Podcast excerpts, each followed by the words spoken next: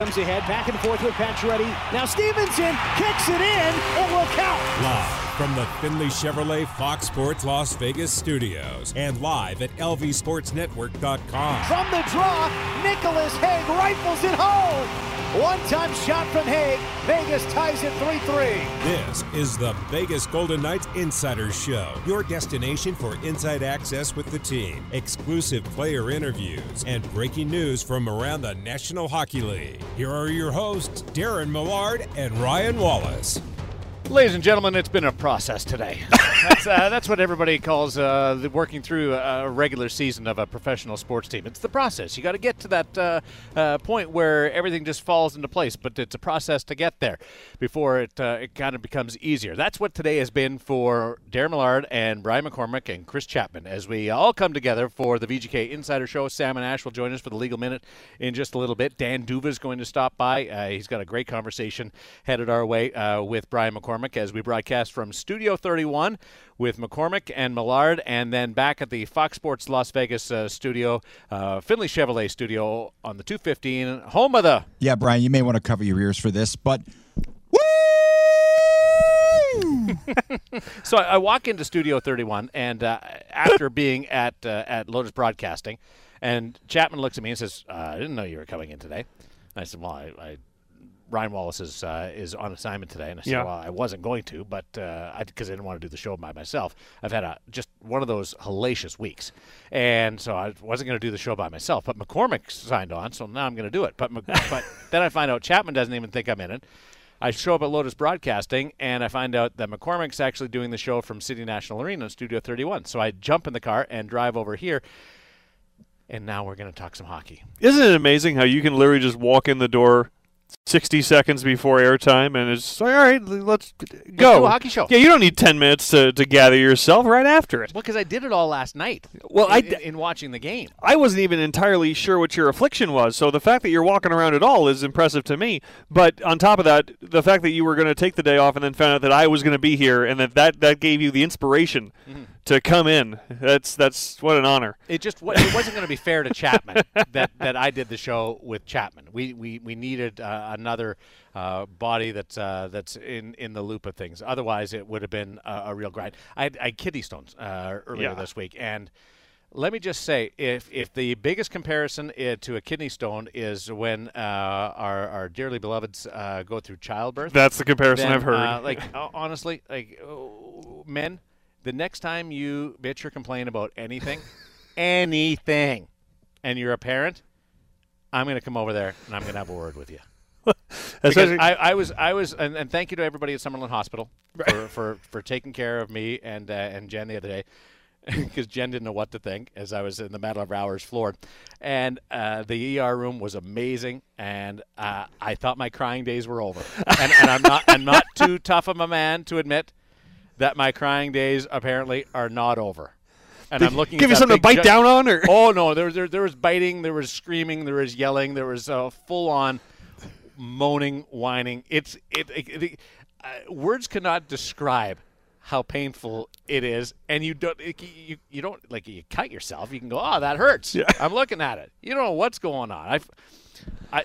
I'll tell you what. My, I felt bad for people. My dog bit my toe last night, and I was going to come in here looking for some sympathy. That's just, that's not going to happen. Come, come over here. Let's have a word. Let, let, let, let, let, let's have a have, have a little bit of a word. I, my my mother had four kids, and and you look at me. I you know, I, I was a twelve pound baby, and somehow they decide after a, you were a year. twelve pounds? twelve or eleven. I was on the larger side. I yeah. I've I've not shrunk since, but the. The comparison of what you went through to that is somehow, you know, a year later she said, you know, that wasn't so bad. Let's try it again. I assume that there will be no point where you were like, oh, kidney stones? Nah, it wasn't so bad. Like I went off the off the soda in seconds. Like, is, no way. Is that what what overtime leads to it? Apparently. I'm in trouble. Yeah, so am I. Like I'm I'm doomed. Uh, this is, but but here's the thing. Everybody's got a story. Yeah. Like if, as soon as you say that you've got you've gone through the old stones uh, tunnel, it's like everybody's got a story. Well, I, I had it. My dad had it. Lawless is telling me about his pops. My dad's got one. My my father-in-law's got one. My like, everybody's got a story. It's like it's like you know I, I had a wisdom tooth pulled. I had yeah. three pulled last three, summer. Three pulled. Yeah, like, I, I I really don't care whether you had three wisdom teeth pulled. because I want to forget about my wisdom teeth. Well, being so I don't want to make you relive this. We'll, we'll allow you to move yeah. on, but I am just curious. I talked to Jake Lucian uh, earlier today yeah. about a number of things, and one of them just his, his first goal. I always like to know what you do with the puck, and usually it's on the mantle or they give it to mom or something. Did you get to keep the uh, the products no. of your labor? Well, I don't know whether it, I, I still don't know where they, they go. Okay. Because when I do, you don't get them in a jar, no, though. They're it, not sitting it, at home. Because the painful part is is like uh, uh, exiting the kidney. That's the painful part. Yeah. It's, it's not even like the other stuff. Uh, and I won't get too into depth, but it's like it's just in your stomach. Yeah. I literally went from feeling positively glorious, wanting to go to the park to play volleyball, to flat out done. And, and and here's the worst part. Nobody really. I'm sorry for laughing. Yeah, no, no, no. You're you're right. You're right to laugh. And Chapman, yeah, I know you're laughing too. It's fine. Of course uh, I am. Yeah, and and you should laugh uh, at, at this, because here's the thing. It's the most painful thing that a man can go through, physically. I'm convinced of that, because if there's anything beyond that, like done. Yeah. I don't want. I don't want to see it. It's the most painful thing, but it's it's it's not like life threatening, as far as I know. Yeah, I would imagine. If, yeah, if it goes I've unresolved over time, I imagine. I guess, but. Like if you have fifteen of them in a row, it might you right. might just like oh, do something. But uh, it's as far as I know, it's not life threatening. Right. So nobody really has that much sympathy. sympathy yeah. Those that haven't gone through it, but if you've gone through it, then it's the one-upmanship game. I don't want to play one-upmanship. Well, again, this is a scenario where you should be able to go home and go to your wife and say, hey, I've got this. You're not going to get sympathy from her. She's like, you no. want to talk about pain. Oh, no, no, no. We adopted our kids. Oh, that's so, right. So, so she Silly me. She I apologize. No, no, she didn't go through it. So I, I – you should get that sympathy then. I have bragging rights in my house. Yes. But if anybody else has uh, – like if you've you've had your, your kids on a, on a natural – right now my wife's driving over here going like – Uh, it's gonna be a conversation when we get home, yeah. But uh, but no, I've I, I actually have bragging rights right now when it comes to like she's had a couple of uh, other complications which we could compete on, but right now, I'm you're flag, in pole position. I, I'm the flag bearer right now. uh, well, yeah. And that makes it all worth it. Last night, I am not gonna lie, was a like just get through one of those shows. Yeah. And it wasn't just because uh, I was working with Gary. I love working with Gary, and we had tons of fun last night. But it was just one of those fogginess. You're still a little bit on the uh, on the lighter side of the uh, pain relief. Yeah, and, yeah. Uh, and, and you get through it. And at one point I thought, am I hallucinating? Was there six goals in the second period? And you know what? For that, I mean, the first intermission gives you gives you work to do. But at least for that, not the outcome that V G K fans wanted, of course. But at least you had a highlight-driven show. Yeah. Something no, to talk to. It worked. It worked out, kind of in against us, because the first period, the Lehner was outstanding, mm. and he was in such control, and he just looked. He looked beautiful out there, and I'm talking him up with Gary. Like it, it, sometimes uh, Robin can make it look so easy, and look at this save, and look at that save, and I'm. Like, he just bought them some time. He got them through another first period. This is great, and I'm like, I'm all in. All chips are in the middle. And then we go to the second intermission, and it's four two. Uh, you can't get those chips back. Yeah. Like, um, I, I, I hope everybody was late getting to the – this is the one time where, like, what am I going to say now? In my defense, I was foggy in the last yeah, intermission. Yeah, yeah. Blame the morphine uh, uh, on, on, on my analysis last night. Uh, so I wanted to come in with this idea, though. Kay. Do you consider last night – and Chapman – give me your thoughts. Was last night a win? I know the result was a loss. Mm-hmm. But was last night a win, a push, or a loss? And why I asked that question is because you, you did a bunch of things right. Scored five goals. Uh, power play scored a couple. You got two uh, shorthanded goals. Like, how in the world did you ever not walk out of there with two points? And Mark Stone returned. And, yeah. and it goes, it like, Mark Stone just returning. To me, feels like a, a victory. So I, I'm curious from, from McCormick and, and Chapman. Let's start with you, Brian. Was last night a win, a push, or a loss? I called a push. Enough went well, and Pete DeBoer said afterwards, you score four or five goals, you should win. Yeah. So in that sense, you could say, okay, it's a loss, you know, write it off. Every now and then you play well and you don't get the result that you want. Uh, certainly a couple of goals that they I think the Jamie Drysdale goal is as pretty as it was in, in action is a, a one that what that Robin Lehner wants back, I would yeah. think, just in terms of just how he came across. You. The goalies want all the goals. All back. the goals back, of course. I got news for you on that one. I'll leave that one out there. But having said that, you know, I think what I took away from last night, and we're kind of seeing more the, the validation that goes day by day by day in this division, is over the summer there was so much discussion about, okay, well, the Pacific isn't that tough. Right. The Pacific is tough, and the reason why, and I think the Kings demonstrate this a little bit as well, the rebuilding processes for some of these young teams, they're ahead of schedule. And yeah. Trevor Zegras is, is as advertised. Jamie Drysdale is as advertised. But you almost forget that for the for the Ducks, this rebuild process is a couple years old already, and Troy Terry is the fruits of some of that labor. Fifth round pick. And and you know it, it, what what he's doing now. Even in the beginning, you say, okay, he's putting up great numbers, but you know Getzlaff's assists are, are through the roof too. Right. All right. Well, he does it without Getzlaff too, apparently. But it, this is a, a Ducks team that's good. It's a Kings team that's good, and they're and they're not good to the point that they're cup contenders, but they're good to the point of they're going to be a tough out. And now you have a Pacific Division, San Jose thrown into that mix too. You've got really good Edmonton, really good Calgary, really good Vegas at full strength, and then you've got a handful of teams that are on the way up and are already tough outs. And so I take away from last night, V G K didn't get two points. Disappointing, but it happens sometimes. Did a lot of good things. Mark Stone coming back and finishing the game is massive because otherwise you're holding your breath all the way into yeah. today and tomorrow. Um, but at the same time, you got the discovery of, well, why didn't we get two points? It's because we realize there's a, a lot of teams in this division that if we're not, I don't want to say perfect, if we're not complete, it's going to be hard to get two points every night. And that's something that we're getting day by day confirmation that it's not a fluke, it's it's a reality. If Mark doesn't return, we open up the show with a different Stone. So that, that, that's, that's how uh, dramatic uh, yes. that, that angle is. Luckily today, the most dramatic Stone injury to speak of was yours. It was mine. Uh, Chapman, where where are you in the in the win, even though you lost, uh, push and or loss? Well, it's not a win, that's for sure, because when I when I look at the fact that They, they they lost. Basically, the game-winning goal was a shorthanded empty net goal. Yeah.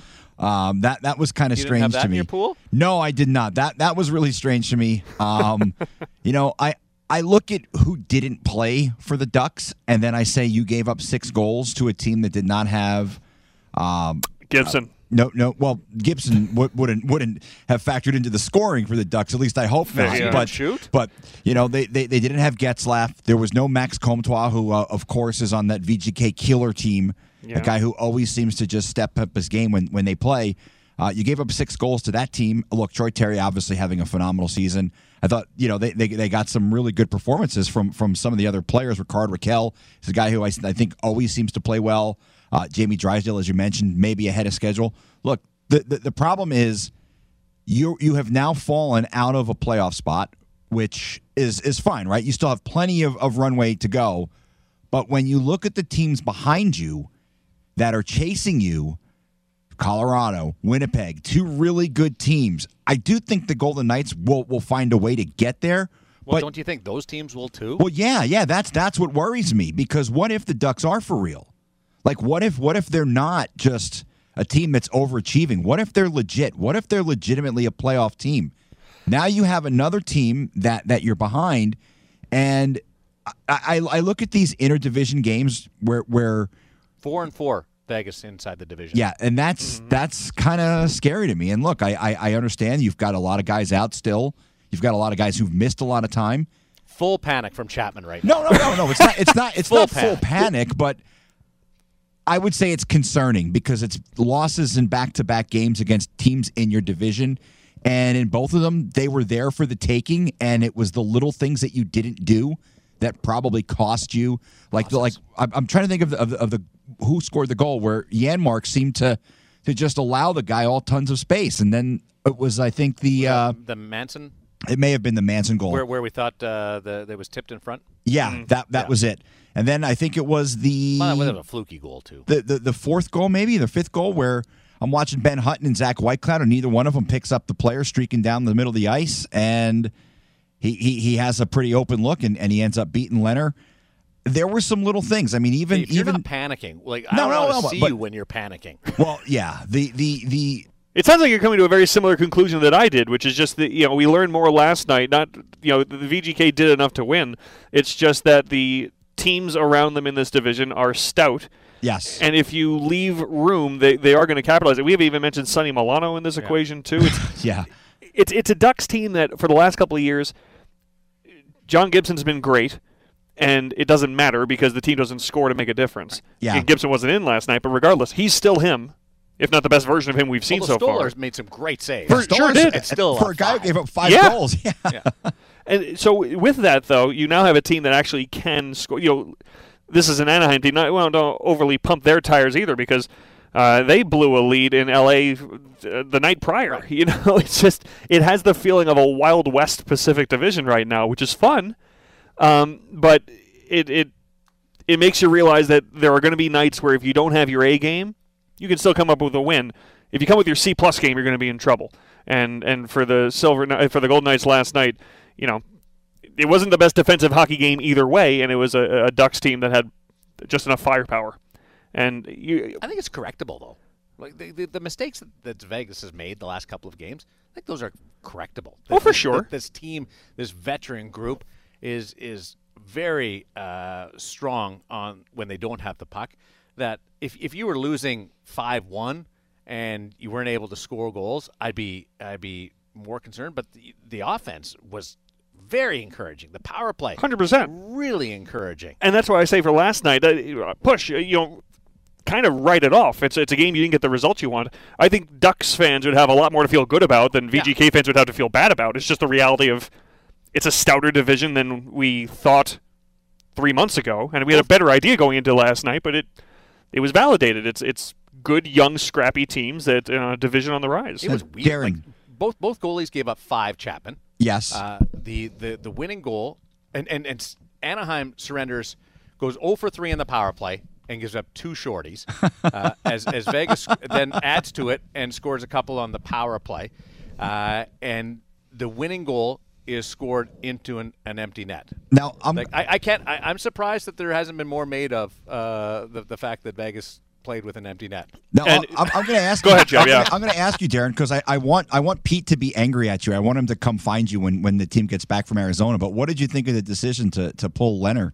Oh, I, late, I, late in the game, all, I was all over it. Absolutely. Yeah. In a good way or a bad way? Oh, I, I absolutely think that he did the right call. Mm-hmm. Okay, made, made the right call. And this was, I thought this was fun because this happens often enough. It's a really fun analytical, if I had the numbers in front of me, but you know, it's almost like a baseball manager kind of decision we get to have in hockey. Whereas, okay, you you pull them, you have the six on four, we understand the value of that, or do you leave it five on four where you already have a, an advantage, and give the power play unit one go around to to try to equalize on their own? You go with the numbers. But the six on four. But, two. but are you giving them a minute fifteen to score, or you know the five seconds of turning the puck over and it's See, a two-goal game and it's over? You're one of those people. You're you're my dad. I think it's right fun. Now. You're I th- absolutely my dad right now. Thinking we've we've got the six on four, and my dad's thinking mm, we pulled them too early. They can ice the puck and put it in the net and not be penalized. And now we're going to be down two. Instead of thinking six on four, let's go for it. Let's score. Well, for, for, first of all, your dad sounds handsome. But second of all, I'm, I'm saying I completely understand the six on four. I've seen, you know, it's yeah. it's what I see the majority of the time. And this, it's not like this is a foreign situation, yeah. but it's always going to be a fascinating one where I'm sure I would think every coach is kind of like. Okay, it, it's almost like you have to go give it a little bit of, of credence to momentum. Do I did you do I trust my five on four right now? Pete didn't pull the goaltender, Lehner, until they got won the faceoff, mm-hmm. and then he took him out. And, yeah, I, and I thought he would he would take him out right away. Uh, I was that much uh, in favor. I've I've talked to John Cooper about this, yeah. uh, who Pete will work with uh, for Team Canada at the Olympics, uh, winning gold in Beijing. Just. Think amongst yourselves about that. Uh, uh, but but we I've talked to John about when the right time is to pull the goalie for the extra attacker. And he said that he's got his thoughts, and then the analytics information has its information. Mm-hmm. The analytics say, and this is John's words, and I'll paraphrase, like nine minutes to go. P- pull your goalie. Like as, as soon as you c- can do it, and he's half joking but half serious. Like as as soon you don't wait for, for a minute and a half anymore. Uh, it's it's two minutes, it's four minutes, it's five minutes. And if that's what the math says in that scenario, that's the math. then then it must be exponentially in favor of six on four with exactly. a minute and a half to go. Exactly. Yeah. Chapman, when when would you like? Did you like the decision to take Lehner out? I I absolutely agree with it. I think the more players you have on the ice during the power play, and look, I, I'm not really a big analytics guy. Like, I know, and I, I understand that there's a lot of people who are. I, I just can't think spell analytics. No, I probably can't either. I I, I can. I'm just one of those show off. Yeah. I, okay, I, where, where's the Y go in it? The middle.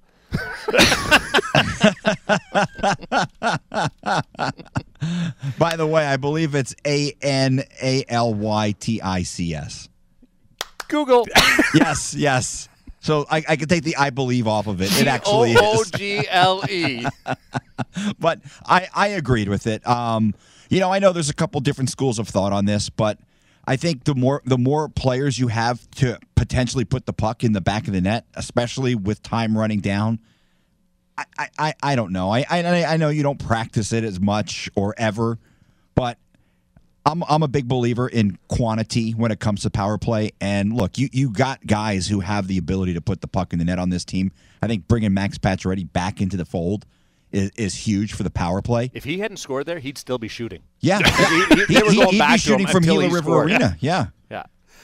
Um, I do I do like though, as you mentioned, you pull the goaltender after the faceoff is won, and it's not just for possession's sake. I think defensively, it's it's probably not that it's ever easy, but you'd rather see how they're set up with six men off the draw than have the goaltender pulled when you're already in the middle of chaos and then have to find where that guy came from. Yes, like the player coming off the bench, yes, trying to be hidden. Yes, I never thought of that. But I think that's harder to no, deal with no, from a defensive I, perspective. I agree. You see so many times where a player on, on a change will fly into the zone and nobody has has them picked up. Marked. I, I like. I like. Having the goalie out off the face-off because it gives you an extra player to attack to win puck, yeah. to win that puck battle. Yeah, that's that's where I like it. But that that's a great point. I, I hadn't uh, I hadn't thought of that. Imagine if they would have scored two power play goals, two goals shorthanded, and then if they would have tied it, two goals with the net empty. Yeah, that's true. That's a line. So, you know what, for, for all this, and not to tie everything back to the Silver Knights, but it's what I see the most of, yeah. They had the, the comeback win on Sunday where they scored four goals in eight minutes. And you try to analyze that and you say, like, okay, win, push, loss. Or for the V G K last night, it wasn't the result they wanted. It was fun. So good. Sometimes that's all you can take from it. You yeah. know? I'm sure neither side is going to say, like, okay, we're going to try to replicate this exact formula the rest of the way. It was fun. Our play of the night last night was an empty net goal yeah. for a game winner. and and Lawless looked at me and went, really? Uh, why don't we do this or that? And which, uh, I, under normal circumstances, I would have been right in. But I'm like, when are we ever going to do this again? Right. Even though it's against the Vegas Golden Knights, when are we ever going to get a chance to show the play of the night is an empty net shorty for a game-winning goal? And I'm sure the Ducks said when that went in, that wasn't one things like, okay, there's the nail in the coffin. Yeah. It was probably, we needed that cushion. Yeah. And they proved it. They did need that cushion in the end. Uh, the Vegas Golden Knights uh, fall to the Anaheim Ducks. They'll be back at it tomorrow night against the Arizona Coyotes. Uh, the broadcast crew and the team have moved on to Phoenix, Scottsdale, Glendale uh, areas, and uh, they're, they're not spread out all over the place there, but I'm just trying to mention as many places as I can in, in Scottsdale because I like to visit there every now and then. Uh, we're going to check in with Dan Duva, the radio voice of the uh, the Vegas Golden Knights, as we continue, plus Sam and Ash in the legal minute as Chapman wants to get off speeding tickets. I believe that's what he his his whole goal today is. Without Ryan Wallace in the studio, Chapman's entire aim is to find a way for Sam and Ash to get him out of a speeding ticket. It's the uh, Vegas Golden Knights Insider Show on Fox Sports Las Vegas. We're back to the Vegas Golden Knights Insider Show on Fox Sports Las Vegas, ninety-eight point nine F M and thirteen forty A M. It's all cold down along the beach. Back on the V G K Insider Show with Chris Chapman, Brian McCormick here with you, filling in for Darren and Ryan, uh, and joined on the phone by Dan Duva, who's kind enough to join us uh, as we reassess last night in Anaheim and get ready for the upcoming contest against the Arizona Coyotes. Dan, thanks for calling in. We appreciate it. Uh, Brian, I can't believe you started talking over Bruce Springsteen and Santa Claus and Clarence Clemens there. It's unbelievable. That's true, especially with a New Jersey guy on the line. I should know that that was irreverent of me. You got a New Jersey guy back here in the studio as well. That's right. Chris Chapman's on top of things. It is it is Christmas time, and Santa's coming down the boardwalk. You got to make sure Clarence had his saxophone taken care of there. Classic, classic Springsteen Christmas tune. Well, you know what? It, Chris, do you want to roll it again, and I'll just keep quiet, or we'll just save it for later on in the show? No, no, no, we're we're good. I mean, we got we got a lot of stuff we can get into. There's more. There's more Springsteen Christmas music in the can, I'm sure. Yeah, you know what? That's I'm, not even the most. That's not even the most offensive Springsteen transgression I can I can cl- lay claim to, Dan. I, I went and saw Bruce Springsteen once. It was like two thousand nine. It was a great show, and I was telling my parents about what a great show it was, and I kept going on and on about how good Clarence Thomas was on the saxophone. So you only make that mistake once. Oh, no, adjudicating some important things on the stage, I'm sure. That's, that's wild. Clarence Clemens, the big man, may he rest in peace. Yeah, uh, can't wait to see the boss uh, when he gets back on tour again. Just uh, one of the great performers. You say great show. I mean, I, I don't think he's ever done a not great show. And um, as Chapman will tell you, it's uh, it is an experience when you see the boss, especially in Springsteen country, the Garden State, especially then in Asbury Park. Oh. I've been fortunate enough to see Bruce. No, I'm I'm jealous of that. I've seen him down the shore, but never actually playing. I've seen him hanging out at Jenkinson's, which is a place you and I have talked about a couple there times. There you go. That's right. Yeah. Well, you know, you just occasionally will stroll right into the Stone Pony or you know uh, the places, Landmark Theater or whatever it is. Yep. Legendary. Yep. I saw him at Madison Square Garden. This is the uh, Bruce Springsteen Nostalgia Show with Chris Chapman, Dan Duva, Brian McCormick. I'm sure he's a Devils fan. They do play Glory Days after the Devils win. I, I, I know for sure. One, one of my all-time favorite videos when I was a child growing up, every time M T V played it, I was right there turning the volume up as loud as it could go. That's right. I did the same thing when he told us to do so at the Super Bowl halftime show. Is at Buddy's apartment in Hoboken, and Bruce said, "Turn the." That's fantastic. And it, this is all because I jumped in too soon at the end of the commercial break. Never gonna get to fill in again. Well, while we have Dan on the horn, uh, let's look a little bit back to last night for the Vegas Golden Knights, a uh, six five defeat in uh, in Anaheim, which was really just a, a run and gun affair for the latter two periods, Dan. Um, and for the for the Golden Knights, Pete DeBoer said after the game, you know, you score four or five goals, you should win that game. Uh, but for yesterday, Anaheim, it was a lot of the, the young guns who were driving things offensively. Oh, yeah, and we knew it was going to be different. We got a taste of the Ducks when the Knights hosted Anaheim back in late October. You get to see Jamie Drysdale and Trevor Zegras and what Troy Terry is turning into now, fifteen goals, which equals his previous career total of fifteen in one hundred twenty-nine previous games. And you could go down the list. So it's it's a different club, and you wonder if there's a little bit of, um, I, I hesitate to use the word, but I'll use it anyway, relief. Uh, within that organization, with Bob Murray having resigned, uh, you know, Bob Murray insisted on morning skates. You know, as the you know, with the Golden Knights, sometimes optional skates on game day. Like, you just wonder if there was, um, you know, some liberation for Dallas Eakins to do the sort of stuff that he wanted to do, and, and so on and so on. Anyway, it's it's really clicked for them. It's fun to watch the young players, uh, and it's also odd because the Knights have dominated the Vegas Anaheim series. It only lost once in that building. It only lost three times to the Ducks ever. And, by the way, it happens against Anthony Stolarz from the great state of New Jersey. Uh, Jackson, and New Jersey. He was terrific. He was he was fantastic. Uh, and at six foot six, he seemed to take up a lot more of the net than uh, the Knights are trying to, to find that offense and, and come from behind as they have now nine times in a row. Either the Knights have been up by two or down by two. Uh, or more, and uh, and they, they fought back to make it interesting. But, yeah, it's a different Ducks team. Uh, you, you can't give up nearly that many goals, it, it, not the way that the Golden Knights uh, like to play. Uh, and more honest brand of hockey, as Darren Elliott described, and I thought that was a good way of describing it. Uh, and then when you score two shorthanded goals and two power play goals in the same game, I mean, that never happens. Yeah. Uh, and then, like, how many times has that ever happened and the team loses? I mean, I'd love to know. Maybe the people at Stats Incorporated can figure that out. When's the last time a team scored two power play goals and two shorthanded goals and lost? I'd, I mean, it's got to be years. If, if I mean, that's crazy. Yeah, it's funny you mentioned that, Dan, because there was a point last night until Vegas scored the two power play goals towards the end of the game where they had as many shorthanded goals on the season as they have right. had power play goals. Now they have seven power play goals and five shorthanded goals. It's just been that kind of season, hasn't it? Right. And, and the strength of the Golden Knights in the Pete DeBoer era has been, and even before Pete DeBoer was the head coach, but especially since Pete took the reins, has been the penalty kill. Not the greatest start, but it's got better and better. Uh, different personnel has found itself healthy, and uh, and how aggressive they are. I mean, it's not a coincidence that they're getting these shorthanded chances. Uh, they happen to be finishing on them, and you get two in one game. That you know that's so uncommon. Uh, and that Zach Whitecloud would score one of them is even more shocking. But uh, there you go. And I, you know, I think that when you take pride in the penalty kill, it, it does a lot for the rest of your game. That the five-on-five momentum, and you know, some of those guys on uh, on the penalty kill are not the high-end top-line players, but uh, they, they do the grunt work and they take very uh, significant pride in the success on the penalty kill. You know, the best penalty killer's got to be your goalie and all the rest of the cliches.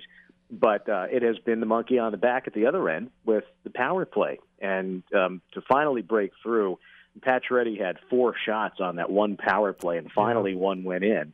And, uh, you know, I, I wondered if uh, they hadn't pulled the goalie there in the last couple of minutes, what it might have looked like before the empty net shorthanded goal against.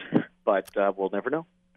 With Dan Duva, the radio voice of the V G K. I'm glad you brought that up, Dan, because on the towards the end of the game, I was in the car driving home. I had you and Darren on the radio, and I thought that was a it's a great instance, one of the few times when we can almost compare being a a hockey coach to being a baseball manager in the uh, the strategery of it all. And you and Darren mm. were, were discussing this at that point in the game, and there's not necessarily a right or a wrong answer per se, but you're on the power play, you're trailing by a goal. You pull the goaltender. That gives you the six on four, but also gives the Ducks the opportunity to put the game out of reach within five seconds. Do you give your power play that already has a statistical advantage, do you give them a shift to see if they can handle it on their own and then pull the goaltender? And, and Pete DeBoer decided to, to pull Robin Lehner right away. But that was that was an inter- interesting discussion to me. Yeah, the, the thought, you know, as you described it very well, Brian, when it happened, when Lehner went to the bench, I, I was not shocked, but I was kind of like, huh, I'm not sure about that. And, hey, the, the book, if you go through the numbers, I'm sure the uh, the correct thing to do would be pull the goalie there. But the correct thing does not always mean the successful thing. Mm. And I, to me, it's like you got to have a, a pulse on things. And I, I'm not trying to say Pete DeBoer doesn't have a pulse on things, obviously. I mean, he's, he's uh, you know, got the thirtieth most wins in N H L history, and I have zero and will always have zero.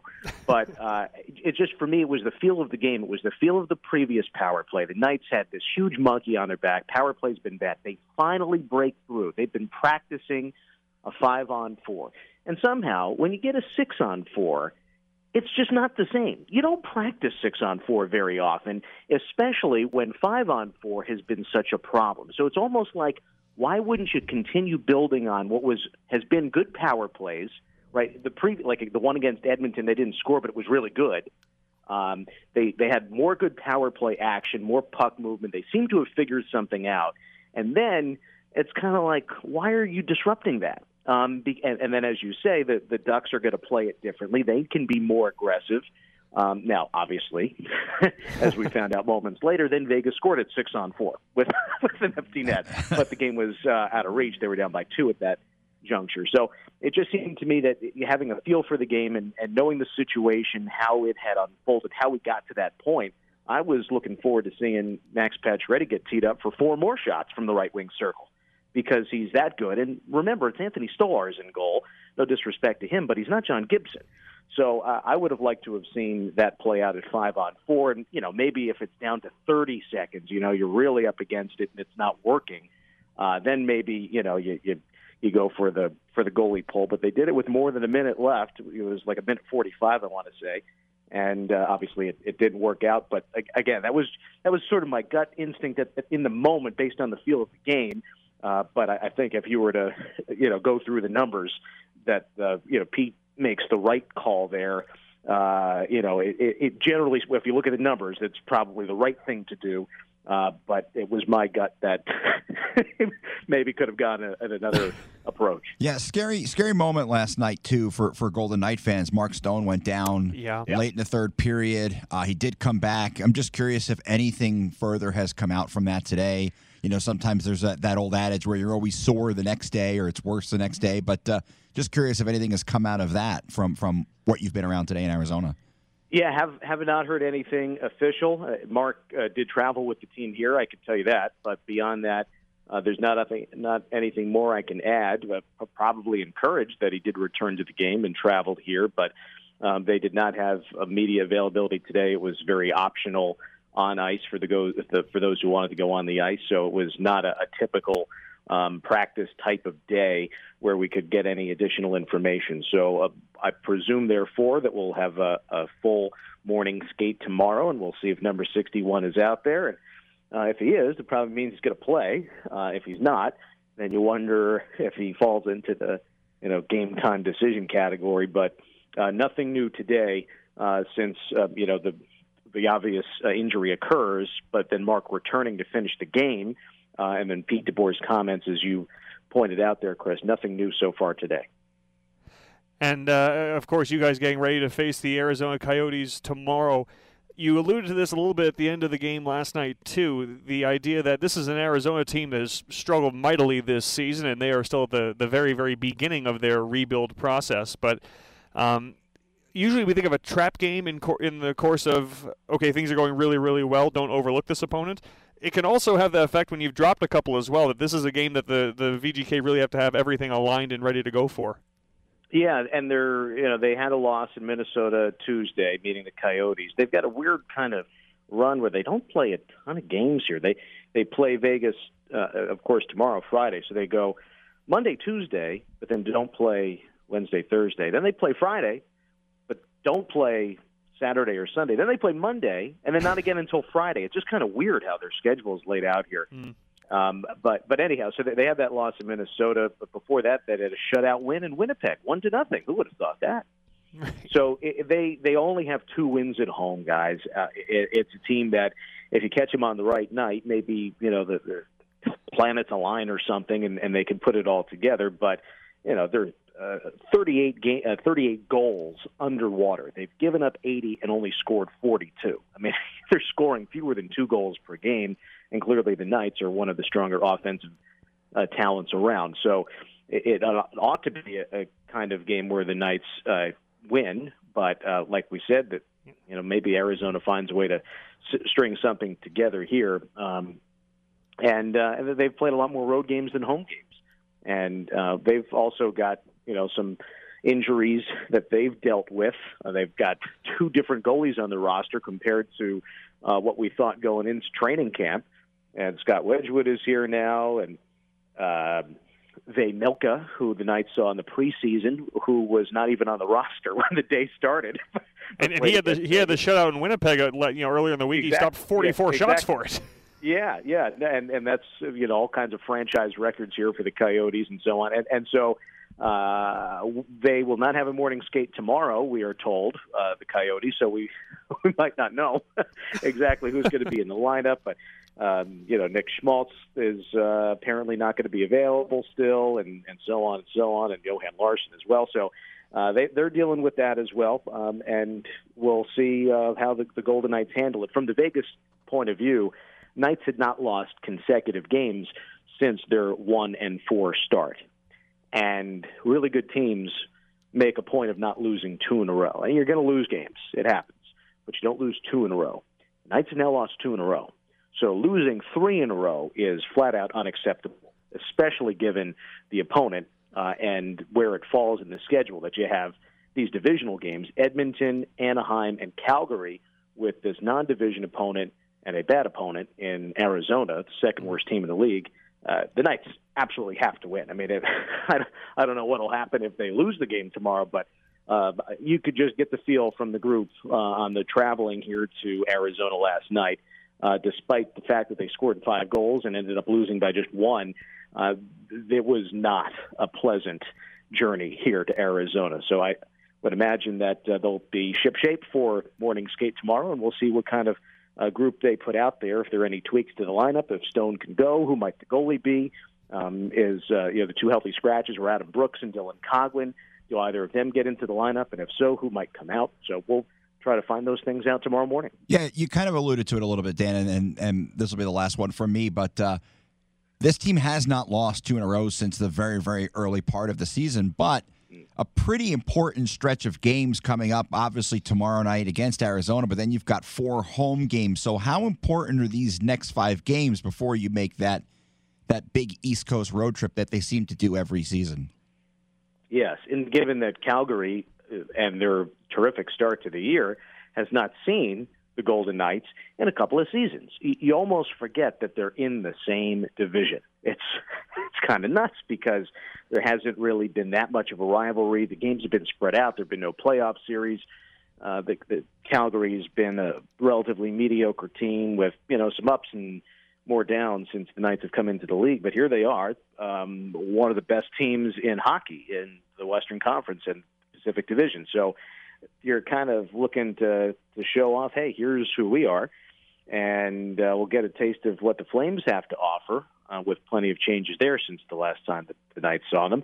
I think it, it is critical, not only in terms of the, the four-point swings, you win two, you prevent the other team from getting two, but just to say, like, there's, uh, there's a two-time uh, division champion that you're going to have to face. It's been a while since Calgary had uh, a Pacific Division Uh, to itself without the Golden Knights, and I think that there's there's um, there's the potential for uh, a feud to begin there uh, in the, the purest of hockey ways, that there could be a feud. So that, that should be fun, uh, and it's it's neat to have all these different division matchups and seeing how the division is changed and how it was Vegas and Los Angeles plus San Jose in the beginning, and then L A fell off.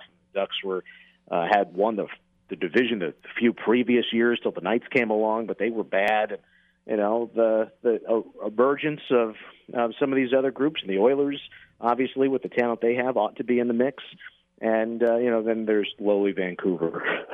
uh, and uh, the expansion team, Seattle, the new kids on the block. So it is an interesting division. The teams are performed better than I thought they would across the board. Um, we thought that maybe only three teams would come out of the Pacific. And uh, through a quarter of the season, it would be more than that. Uh, you know, we'll, we'll see how it plays out. Obviously, it's a long way to go, but it's fun to see the different matchups within the division.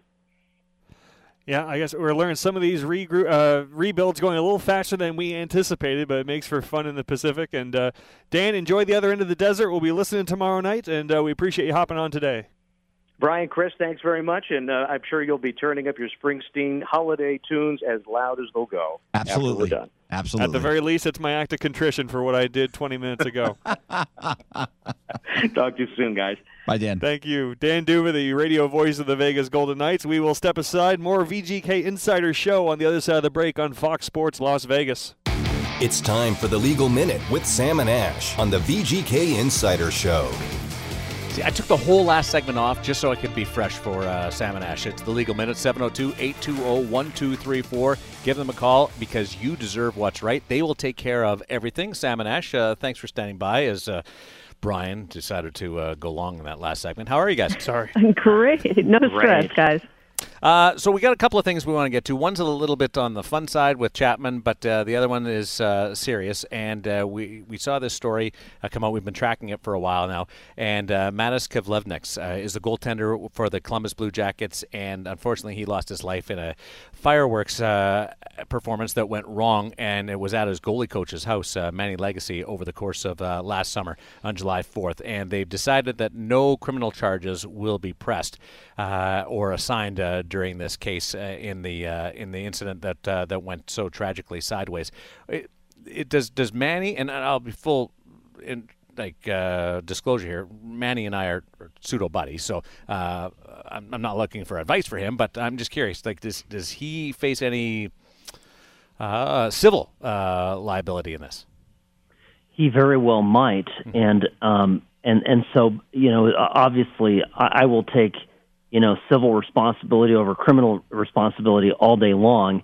Uh, in a criminal case, you can go to jail, and it's the state uh, or the county or the federal government, depending which sovereign is, is filing charges against you. They can they can take your freedom away, and and they can levy a fine. So, in a civil case, it's all about money. And in this event, he probably, like so many of us, has homeowners insurance, and it would be a homeowner's. The homeowner's insurance is going to is going to step up in the event of a claim and and and and pay it. Um, So I, I you know, it's it's very likely um, that uh, the family will here file a claim, and it's very likely the insurance company will pay something on it. Uh, and it's it's just the whole story was so tragic and probably stupid and preventable. I again, I, I wasn't there. I don't know all the facts, but it, it just seemed like like a senseless, uh, senseless death. Ash, we were just talking about this last week, where you almost have to take the emotion out of it uh, if you're the Kevlevnik family or the Legacy uh, family, because you're well, you're probably filing a lawsuit against the Legacies. You're you're really searching for damages from a third party.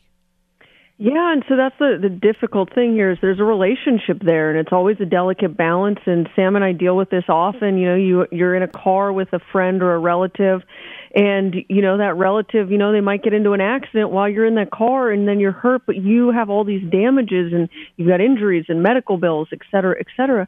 And it's, so you have to find a way to recover without ruining that relationship, and it is tough, but it's something that good lawyers are good at doing, and it's uh, making it clear that, look, we're not trying to go after that person personally.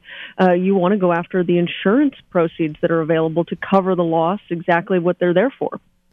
Does the team potentially have some liability here, too? It wasn't on team property, but it was, you know, a employee, the coach of one of the players. It doesn't seem like they would, but I wonder if that's uh, how broad the scope could be. You know, it's a great question, and, and typically, right, when you have a work-sanctioned event, uh, you know, in a, in a standard employee-employer context, there can be liability, and you certainly, look, if I was representing them and working on the case of the of the player, I, I would want to bring in the team potentially if, if I felt I could make a case there. Um, it'll depend in large part what the gathering was all about and where the invite originated from. Uh, look, if two people from, from work are hanging out outside of work hours, you know, a company typically isn't responsible for that. But if it's a work event and it's being put on by the boss, you know, or by a manager, and it's work sanctioned, and there's an there's a, you know, there's a, uh, a an understanding that the employee needs to go to that these type of events in order to advance his career, her career, then, you know, then that, that now lends itself to some amount of liability there uh, on, on the part of the, of the business and on the on the organization. So I, th- those are all relevant facts. Uh, Manny's daughter was uh, married that, that weekend, so that's sort of why uh, everybody was uh, was in town. Uh, let's switch gears, and uh, and Chris Chapman wanted. He was so much looking forward to uh, to having the entire segment with you guys because his dear old mom, seventy year old Missus Chapman, got nabbed oh.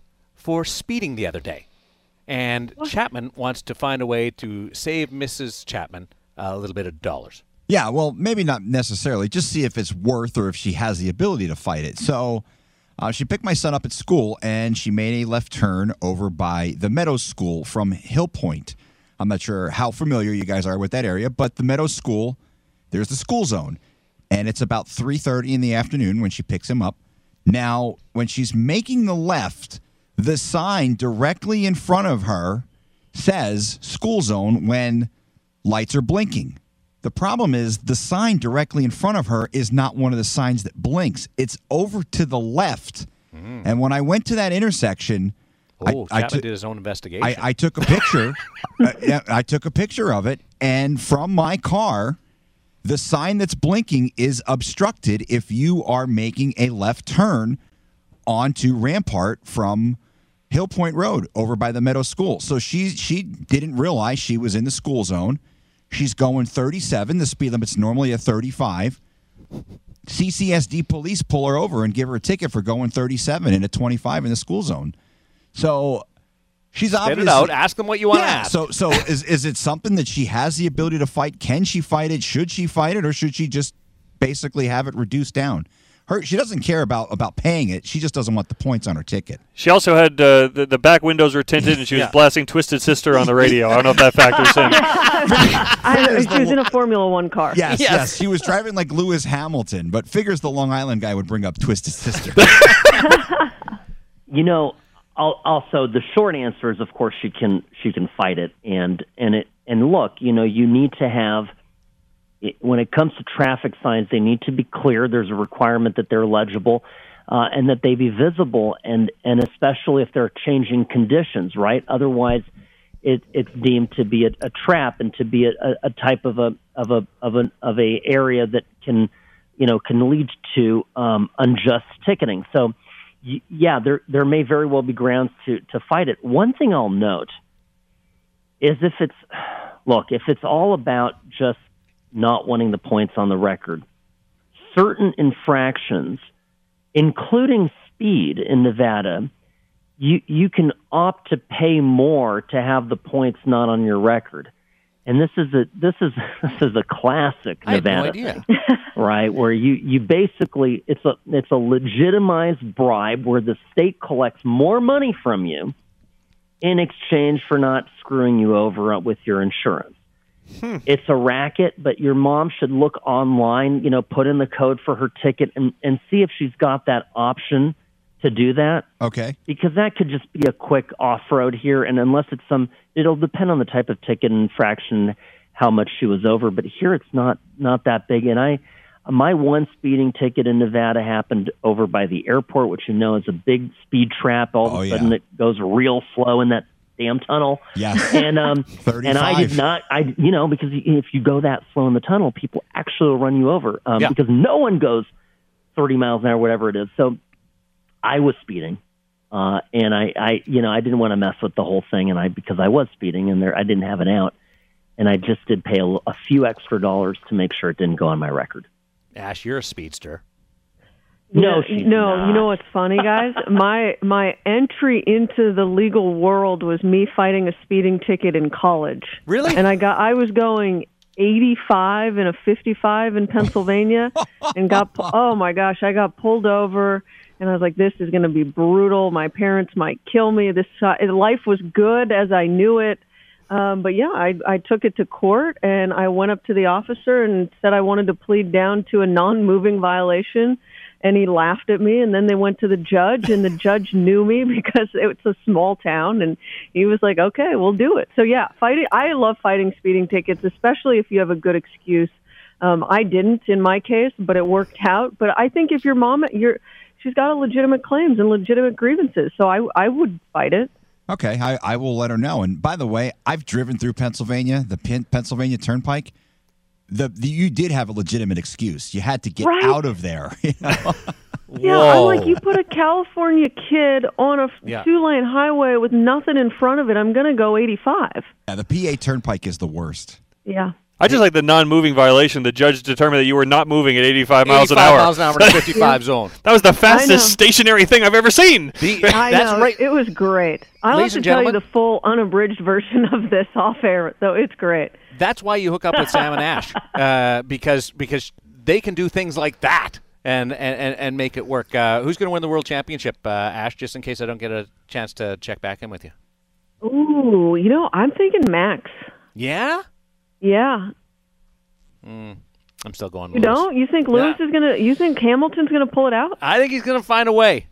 I think he's going to find right. a way. Maybe we'll have to make a wager. Okay, I, I'm fine with that. He's going to have to uh, do more maneuvering than uh, the Grandma Chapman there uh, in, in the school zone, though. Uh, seven oh two, eight two oh, one two three four. If you guys are looking for a new P I, Chris Chapman. It sounds like he's got all the makings uh, to make it work out there investigating the uh, the school zone uh, speeding uh, area. Uh, we uh, love hanging out with you guys. It's the Legal Minute. Uh, Sam, you be good. Uh, you come on my side with Lewis Hamilton, and everybody else can have uh, have Max, okay? Beautiful. Done right. and done.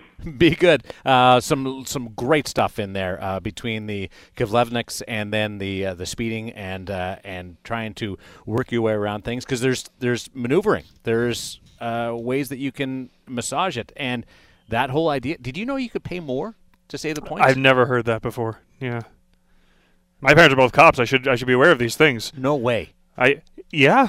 Apparently racketeers. I didn't know that. Oh, wow. We got to get into that. I just, uh, you, you definitely you want to ask for your lawyer though for any speeding situation because, like, there's precedent now. Yes. Like, so I know of a case where someone going eighty-five didn't get a ticket, and then the the judge says, "Well, what case is that?" And if it, it's binding precedent, I I'm, think. I was right with you though with the non-moving violation. Yeah. I'm like, how's that?